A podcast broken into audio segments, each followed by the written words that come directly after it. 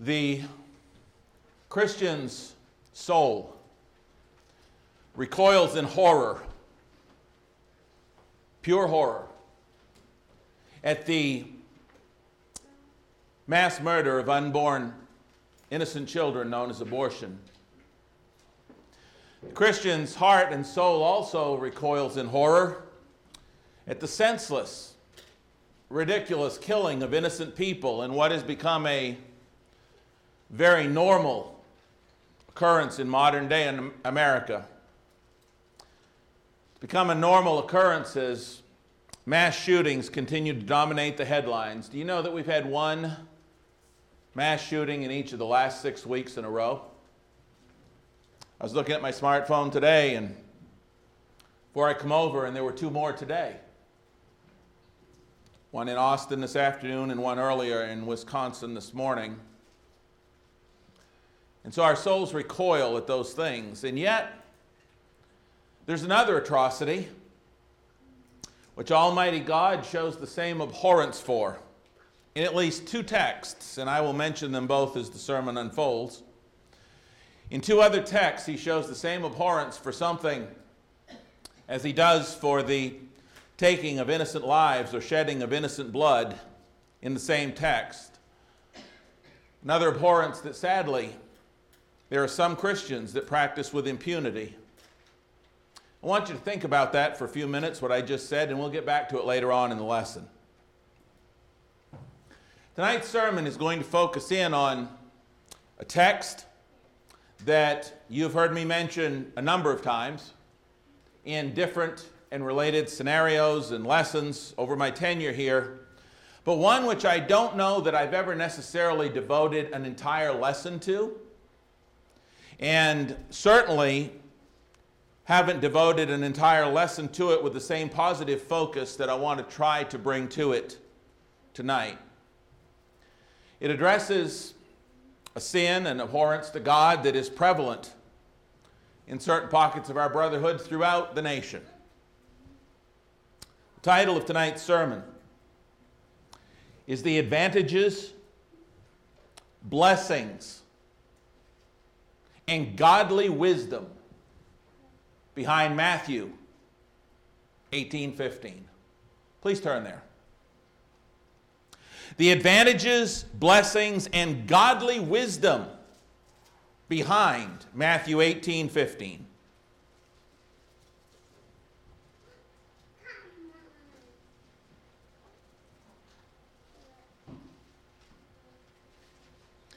I would read that text. It says the following Moreover, if your brother sins against you, go and tell him his fault between you and him alone. If he hears you, you have gained your brother. The first thing I'd like for us to notice that we don't typically talk about is the surrounding context. The surrounding context of this command that we have from our Lord and Savior. Matthew chapter 18, verses 1 through 15, and you can peruse that as I'm saying this, but Matthew 18, 1 through 15, has to do with the absolute humility which we must possess if we ever hope to enter heaven. That's the first 14 verses. While Matthew chapter 18, verses 21 through 35, the rest of that chapter has to do with the absolute forgiveness which we must be willing to extend to our brethren if we ever hope to enter heaven. That is the context surrounding this text. And right, right in the middle of that discussion between the absolute and essential humility and ability to forgive that we must possess in order to enter heaven, we see this command from our Lord Jesus Christ in Matthew 18 15, telling us if we have a brother that sins against us, we are to go to that brother privately. I want to zoom in. I want to zoom in even closer to that context. I want to break it down a little bit more. Let's check this out. As I said, verses 1 through 5 of Matthew 18 have to do with the personal humility that we each must have in order to enter heaven. Must become like little children. We must have that kind of humility. Then in verses 6 and 7, the discussion is taken further by telling us how important it is not to cause another child, or obviously by extension and application, another child of God, to sin under any circumstances. That's verses 6 and 7. Verses 8 and 9 go on to tell us personally that any part or portion of our lives that causes us to sin personally must be immediately eradicated at all cost. And then verses 10 through 14 once again stresses the infinite value of each child of God and how we each must do everything we can to see that they are preserved, protected, and do not perish. And it's in that context, outlined verse by verse in Matthew 18. It's right in the middle of that context, leading up to Christ's commandment in Matthew 18 15, that we find that verse. Moreover, if your brother sins against you, go and tell him his fault between you and him alone. If he hears you, you've gained your brother. Then in verses 16 through 20, Jesus outlines the process to carry out if it can't be worked out. But then, don't miss this. But then he spends the rest of the chapter, verses 21 through 35, more than a third of that chapter, he spends wrapping up with the need for Christ like forgiveness to permeate the entire process, the essentiality of God-like forgiveness to permeate the entire process. A process which, if begun with the proper, godlike humility that is explained in the first few verses, that humility of heart, plus the godly recognition of the value of every soul in verses 1 through 14, it will eventuate in the forgiveness of verses 21 through 35, assuring that in almost every case where the instruction of Matthew 18 15 is carried out with that attitude, any of the ensuing steps won't be necessary. They're there if you need them, but they're not typically needed. Again, if we approach with this childlike humility, recognizing the value of every soul, verses 1 through 14, with a forgiveness that permeates the whole entire situation, verses 21 through 35. It's right in the middle of that that we find our text for the evening. If we do that, as I said, the ensuing steps won't be necessary. Isn't God awesome for giving us this? It's the perfect solution to every personal problem between brethren. Isn't God's way always the best way? Always. Doesn't matter what the problem is, God's way is always the best way. And, and yeah, big old Oklahoma, yes, absolutely. So I want you to consider with me tonight some of the priceless, and I mean it, priceless, practical, everyday benefits of our complete obedience to Matthew 18 in verse 15.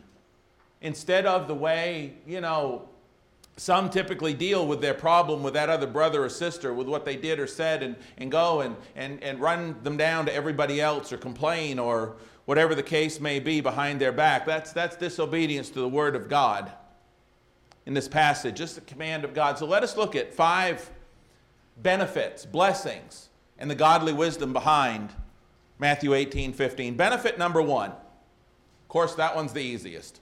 Benefit number one of course, is that God always rewards the faithful, right?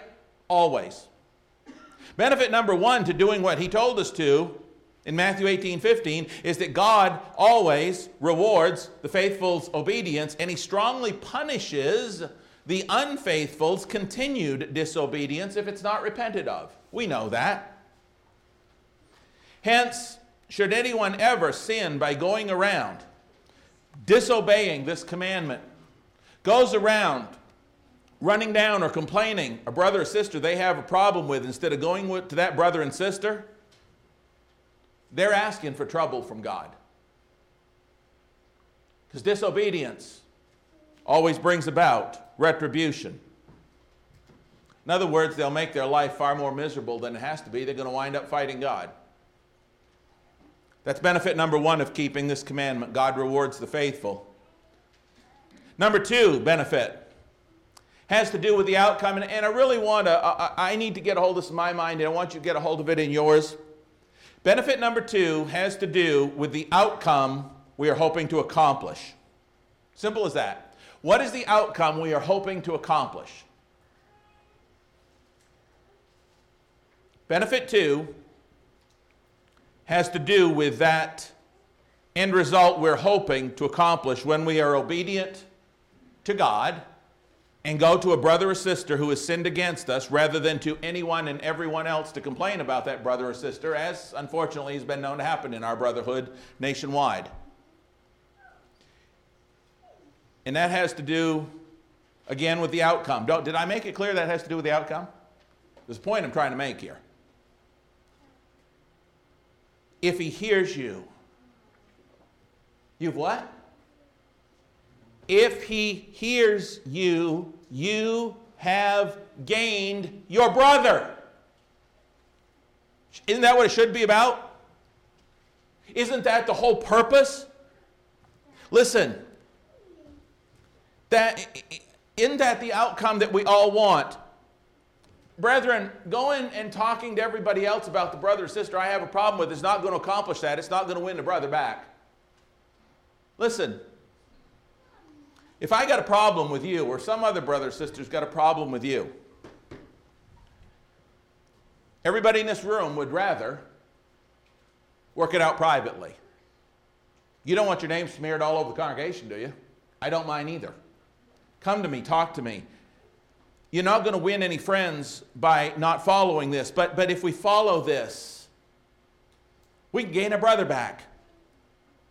And so, this is benefit 2b, or not 2b, yeah, this is 2b. We prove by our approach the outcome we want to accomplish. God said, if your brother sins against you, go to him. If he listens, you have gained your brother. That's the, that's, that's the purpose, that's the point, that's what we're trying to accomplish. And so we prove by our approach the outcome we wish to accomplish. If, if we go to that brother or sister that when they feel they've sinned against us.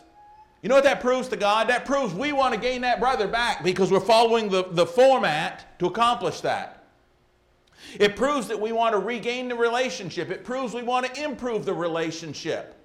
When we go to that brother or sister that, that has sinned against us and we go to them privately, it proves to them and God that we want to regain, improve that relationship, gain our brother back. It proves that we want to preserve and protect that particular brother's reputation as well as their relationship with us and the Lord. Whereas, if we approach this situation any other way, there's no way but God's way. If we approach that situation any other way rather than to go to the brother who sins against us when we feel that he has, or sister, then that suggests that we may have a more sinister or selfish motive in mind. Simple as that. I might as well just say it. If God's way is to gain the brother back, and this process is meant to accomplish that, if we don't go at this situation this way, then it probably means we at least subconsciously, have a different motive, a more selfish or sinister motive in mind.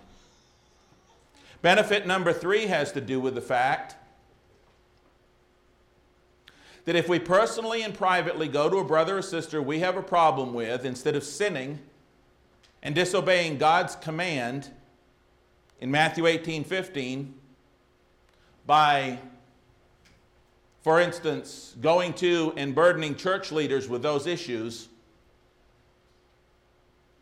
it allows church leaders to continue doing what they're biblically charged by God with doing instead of having their work hindered their work hampered, their work hamstrung. Church leaders of any ilk have God given responsibilities that they are supposed to be carrying out. And for instance, and when we go to them instead of the brother or sister we got the problem with, we bog them down. We bog down elders and preachers and deacons and all of that with things that the Bible doesn't say they should be involved with because God has given us the perfect solution for dealing with that problem with right here. Let me, let me give you a couple of examples of this. 1 Thessalonians 5 12 and 13. If you want to turn there, that's fine. I have it printed out. But in 1 Thessalonians 5 12 through 13, let me give you an example of this. And we urge you, brethren, to recognize those who labor among you and are over you in the Lord and admonish you, and to esteem them very highly in love for their work's sake. Be at peace among yourselves. This is written to recognize all those who labor among you and are over you in the Lord and admonish you. This, this, this church leadership, as it were, whatever form that takes. How do you esteem them highly? How do you respect them? You respect them by being at peace among yourselves. How do you maintain peace among yourselves? Simple. Matthew 18 15. If your brother sins against you, go and tell him his fault between you and him alone. That's how you do it. Another one of these texts is in Hebrews chapter 13 and verse 17.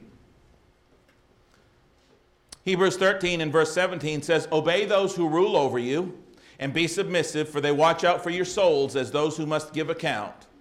Let them do so with joy and not with grief, for that would be unprofitable for you. Question What is one of the best ways to obey this command of God to help those in leadership positions in the church to find joy instead of grief as they carry out their God given responsibilities? What's one of the best ways to do that? Matthew 18, 15. If your brother sins against you, go to him privately. Tell him his fault between the two of you. I remember first full-time preaching job that I had. We didn't have elders. I was preacher and as a preacher and congregation was over 100 people. And uh,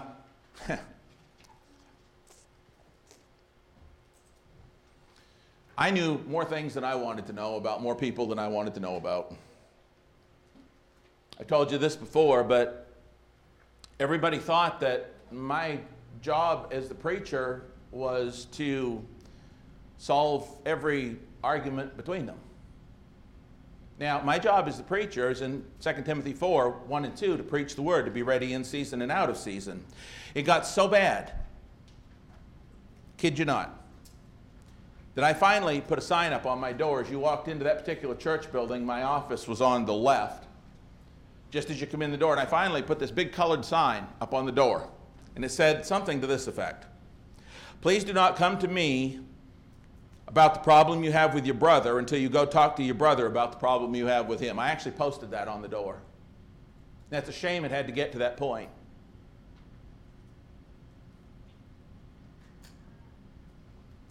But here's the thing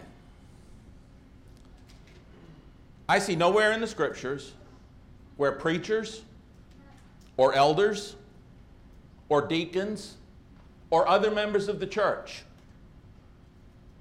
are called to be referees, personal interceders, or the congregational complaint department.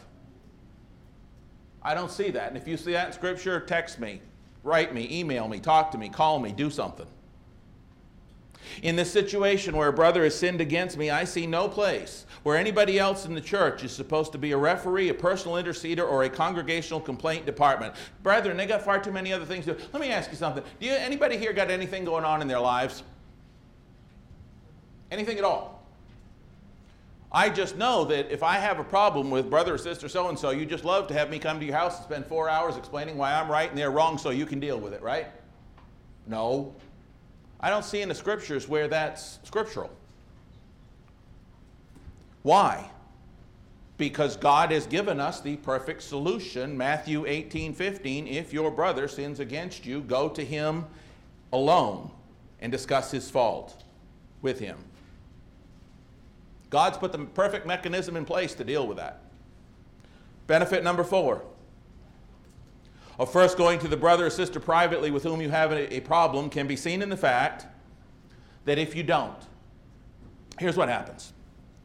I've preached in congregations full time in New England, in the upper Midwest, and in the lower Midwest. And I can tell you from all three here's what happens. If you don't go, here's what happens.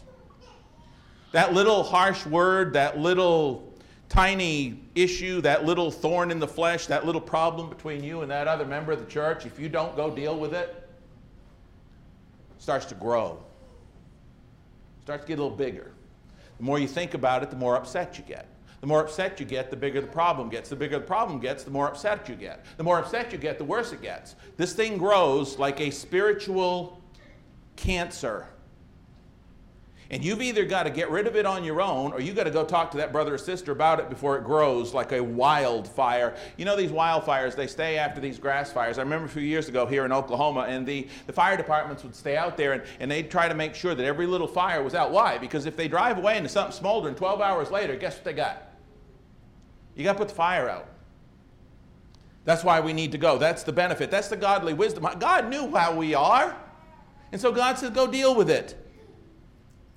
Because if you don't, it can grow like a soul consuming wildfire and become one of the biggest and most deadly relationship killers you can imagine. If you allow it to take on a life of its own, that's a godly wisdom when God says, go deal with it. Go, go take care of it with your brother or sister. This little tiny thing, this little irritant, can become massive. Like, how many, how many, how big of a flame does it start, does it take to start a wildfire? Just one match, do it? One match, big as my fingernail, start a wildfire, burn down forest. Yeah. Same thing here. And James, in his wisdom, realized that the smallest of problems can become the biggest of one. James wrote in James chapter 3, verses 5 and 6 Even so, the tongue is a little member and boasts great things. See how great a forest a little fire kindles. James understood this very thing. God had him put it in scripture for us, talking about the tongue and what we do with it. And he said, The tongue is a fire, a world of iniquity. The tongue is so set among our members that it defiles the whole body and sets on fire the course of nature, and it is set on fire by hell. James wrote that in James 3 5 and 6. God told him to write that. That little spark, that little issue, if it's not dealt with, Speaking of the fires of hell and their relevance to Jesus' command in Matthew 18 and verse 15, to go to a brother or sister you have a problem with privately first before discussing it with anybody else. The fifth and final benefit is the fifth and final benefit, this one we're going to spend the most time on, is that this is the only process, the only process in this situation that will save people from the fires of hell. Did you know that? It's that serious to God. See, it's okay. It's okay to have a difference of opinion. I had a young man in the house today with a Green Bay Packers shirt on in my Cowboys house. From years past, anyway, I've kind of given up on sports. It's a different story. But anyway, it's okay to have a difference of preference or a difference of opinion with a brother or sister. Nothing wrong with that. As long as we don't allow it to negatively impact or affect our relationship with them. As long as we don't allow it to negatively affect our ability to work and to worship with them to the glory of God, as long as it doesn't allow us to look down on or dislike them or cause us to go negatively discuss our displeasure with them with the rest of the congregation, then it's a problem. However, if we allow that little problem to grow into some massive wildfire that just rips and tears and, and, and tears apart everything that it touches, to the point that we begin to resent that brother or sister, or we begin to start to gossip or slander or sow seeds of doubt or sow seeds of dislike and discord amongst the brethren about that particular brother or sister, that is when we put our own soul in immediate danger of hellfire. Did you know that? Say, Doug, you're being overly dramatic. No, I'm not being half as dramatic as I'd ought to be. It is when we allow that small problem to cause us to go and, again, sow seeds of doubt and dislike and discord amongst the rest of the congregation about that brother or sister that we put our own soul in immediate danger. If you don't think so, then consider this. Remember what I said at the very beginning? Very beginning of this lesson, I said this. There is an atrocity, after I talked about mass murders and abortion, there is an atrocity which Almighty God shows the same abhorrence for in at least two texts as he does for the taking of innocent lives or the shedding of innocent blood. Actually, I don't know if I said that, but it was in my notes to say that. So either way, it's the same thing. There is a text. Actually, there's two that show that God has the same abhorrence for this sowing seeds of discord and doubt as he does for the shedding of innocent blood and the taking of innocent lives. The first of those two is in Proverbs 6. And as I consider some of the mass shootings and things that are going on in our world and how horrible that is, I notice in this text that in Proverbs chapter 6, the, the, shedding of innocent blood is mentioned once, but sowing discord over that brother or sister is mentioned twice. That scares me.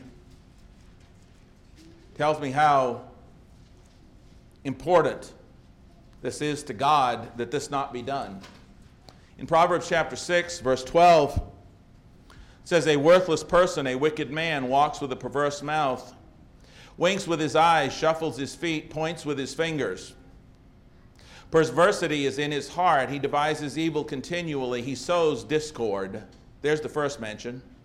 Therefore, his calamity shall come suddenly. Suddenly, he'll be broken without remedy. There are six things the Lord hates, seven that are abomination to him proud look, a lying tongue, hands that shed innocent blood, okay? Discord and shedding of innocent blood, one to one.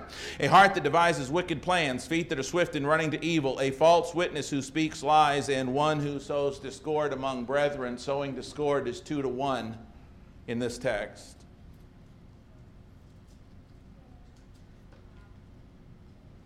That should bother us. That should scare us. King Solomon goes on in the book of Proverbs, and if you get your note taking pencil ready, here we go. King Solomon goes on in the book of Proverbs to say that the spreading of such discord and strife only comes about and is produced by one consumed with wrath. Proverbs 15 18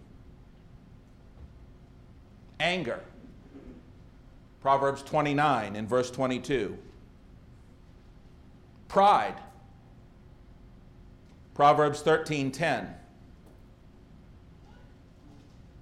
Hatred. Proverbs 10 and verse 12. And perversity in his heart. Proverbs 16:28. Now I didn't write that, God did. But he explains that, that that's where the sowing of discord and strife comes from is one who has these in his heart. You know, Solomon's father, King David, also spoke of how ungodly and therefore how intolerable to God such behavior was as well, as well as stressing a positive behavior by contrast, which it will take to live in the presence of God in Psalm 15. Turn with me to Psalm 15. David stressed that this, this type of behavior cannot come into his house. Look at what David says. David, the man after God's own heart, Solomon's father. Psalm 15, 1 through 4. He's asking the question God, who can live in your house? Who can live in your presence? God, who are you going to take to be with you? And here's his answer, and this is why that other was so scary that I just mentioned. Lord, Psalm 15:1, who may abide in your tabernacle? Who may dwell in your holy hill. In other words, for us today, who's, who is it that's, that's going to be worthy to be with God in eternity? Verse 2 He who walks uprightly and works righteousness and speaks the truth in his heart. He who does not backbite with his tongue, nor does evil to his neighbor, nor does he take up a reproach against his friend, in whose eyes a vile person is despised, but he honors those who fear the Lord. That's who's going to heaven.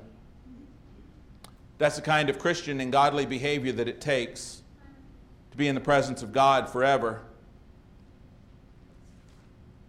In fact, because of its infectious nature, the man after God's own heart went on to say he would not tolerate such behavior in his own house. He would not have it, nor in the house of God in Psalm 101. Turn there, please. He wasn't going to put up with discord being sown in his house, nor in the house or city, as he says, of God. Psalm 101, check this out. David said, I can't tolerate it. It can't abide with me because it can't abide with God. Psalm 101. David said, I will sing of mercy and justice to you, O Lord. I will sing praises. I will behave wisely in a perfect way. Oh, when will you come to me? David crying out to God. He says, I will walk within my house with a perfect heart. I will set nothing wicked before my eyes. I hate the work of those who fall away. It shall not cling to me. A perverse heart shall depart from me. I will not know wickedness. He said, I'm not getting involved with it. Whoever secretly slanders his neighbor, him I will destroy. The one who has a haughty look and a proud heart, him I will not endure. My eyes shall be on the faithful of the land, and they'll dwell with me. He who walks in a perfect way, he shall serve me. He who works deceit shall not dwell within my house. He who tells lies shall not continue in my presence. Early I will destroy all the wicked of the land, that I may cut off all the evildoers from the city of God. David said, I can't put up with that because God can't put up with it. It's abhorrent to God, it's got to be abhorrent to me. That brings us to one of the most important points of the entire sermon, if not the most important one. While I am sure I am sure, let me say that again, I am absolutely sure that probably every single one of us, just like King David, want absolutely no part of the consequences involved in disobeying Matthew 18 15. We want none of the consequences involved in spreading strife and discord. We've all made up our minds, I'm sure, to go to that brother or sister privately first if we have a problem with them. But the truth of the matter is, that's not enough. Scripturally speaking, book, chapter, and verse, black and white, that's not enough. It's not. I'll tell you why. See, we don't live in a bubble. We're part of a community part of a family. We're part of one another. We're part of the church of the living God in Christ. And as such, it would only take one. It would only take one seeking to sow the seeds of doubt and discord. One seeking to discredit another. One like a tiny bit in a huge horse's mouth, like a tiny rudder on a massive ship or one tiny ember can burn down and destroy a mighty forest, so too can just one person sowing seeds of doubt and discord eventually divide and devastate an entire fellowship. Just one. How many matches take down, burn down fire, burn down forest? One. Unless unless they are stopped by the rest of the congregation's compliance with God's commandments. You know, God told us how to make this thing go away like that.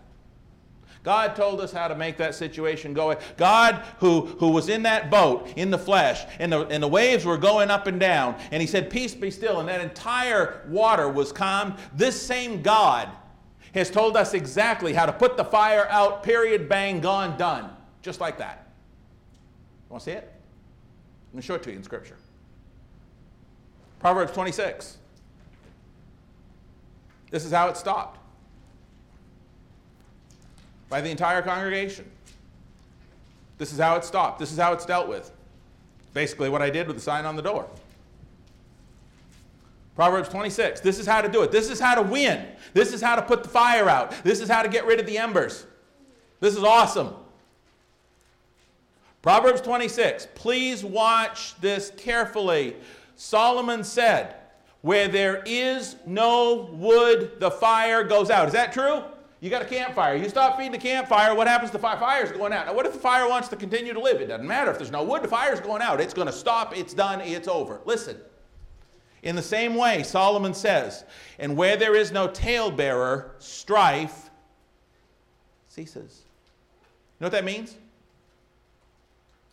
It means if somebody comes to me in any way, shape, or form and starts to sully one of y'all's reputation, I got a problem with brother so and so, I got a problem with sister so and so. Do you know? Whoa! Guess what? If I tell them at that point, have you talked to them about it? They say, well, well, no, I haven't, but I'm go-. then don't talk to me about it. Yeah, but you don't understand. I don't want to understand. Yeah, but you don't. I don't want to know. The scripture is clear. Go to them before you come to me and talk to me about them. Yeah, but uh, you've got to listen. No, I don't. Well, click, whatever. Okay. Have I obeyed God?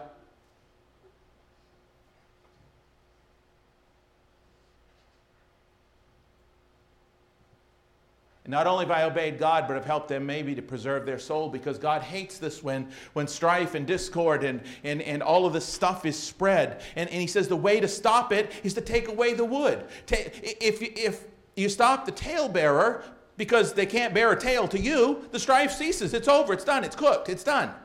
As charcoal is to burning coals and wood to fire, so is the contentious man to kindle strife. The contentious one may still say, Yeah, but you don't. Yeah, that's right, I don't, and I ain't about to, and I ain't gonna, and that's the end of it. Yeah, but don't you want to know? No, I don't. Not until you talk to that brother or sister. Well, I, I, I, I mentioned it to them. What'd you say? Well, um, what'd they say? Well, they said, blah, blah. Okay, I'm to call them, check. Oops. The fire goes out when it's not fed.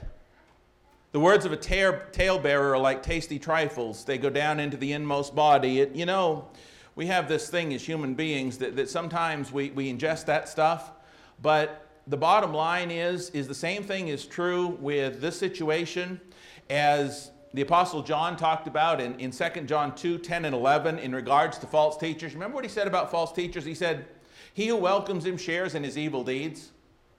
If I'm willing to sit right there and listen to, to this brother talk about that brother and what a horrible brother he is, yeah, and I'm just soaking it up, man, I am just like, I'm joining them in their evil deeds. I'm becoming an accomplice to the crime. The Apostle Paul mentions this in Romans chapter 1, verses 28 through 31, where he puts murder and strife in the same sentence. One sin is as bad as the other. Yes, strife and spreading strife is as bad, or, or, or, or gossip, or all of that stuff. Discord is as bad as murder. Paul says again in Romans 1 28 through 31. And he talks about if you give approval to them, it's just as bad as doing it. And so the way we don't give approval is say, No, I'm not listening. The answer is to shut them down. Don't give them a platform, period. King Solomon even went so far in Proverbs as to say this in Proverbs 22:10. He said, "Cast out the scoffer and contention will leave. Yes, strife and reproach will cease." It's not all that different from what the apostle Paul wrote to Titus in Titus 3:10 when he told him to reject such a divisive person after a first and second warning knowing that such a one is sinning, self-condemned. In conclusion tonight, Matthew 18, the whole chapter, Matthew 18, verse 15 in particular, we see two things. If we want to go to heaven, we've got to be humble enough to go to the brother who's given us an issue. Simple as that. Before we ever go to anybody else and talk to them about it. And secondly, second thing from tonight's lesson is that we must Shut down. I mean, shut down. I can say that. I always wondered why, when we lived in New England, I always wondered why Reba McEntire made down a two syllable word, but since I've been in Oklahoma, I've realized it's down. And that's exactly what I'm saying. We need to, secondly, shut down any conversation with any brother or sister talking down another brother or sister before they've gone to that brother or sister if we want to go to heaven.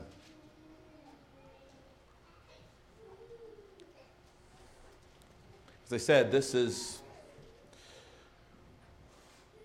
been something that I've seen all too many times all over the country. Well, all over the country again, at least on the East Coast in the Midwest.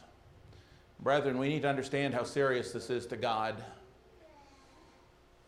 And I hope we do.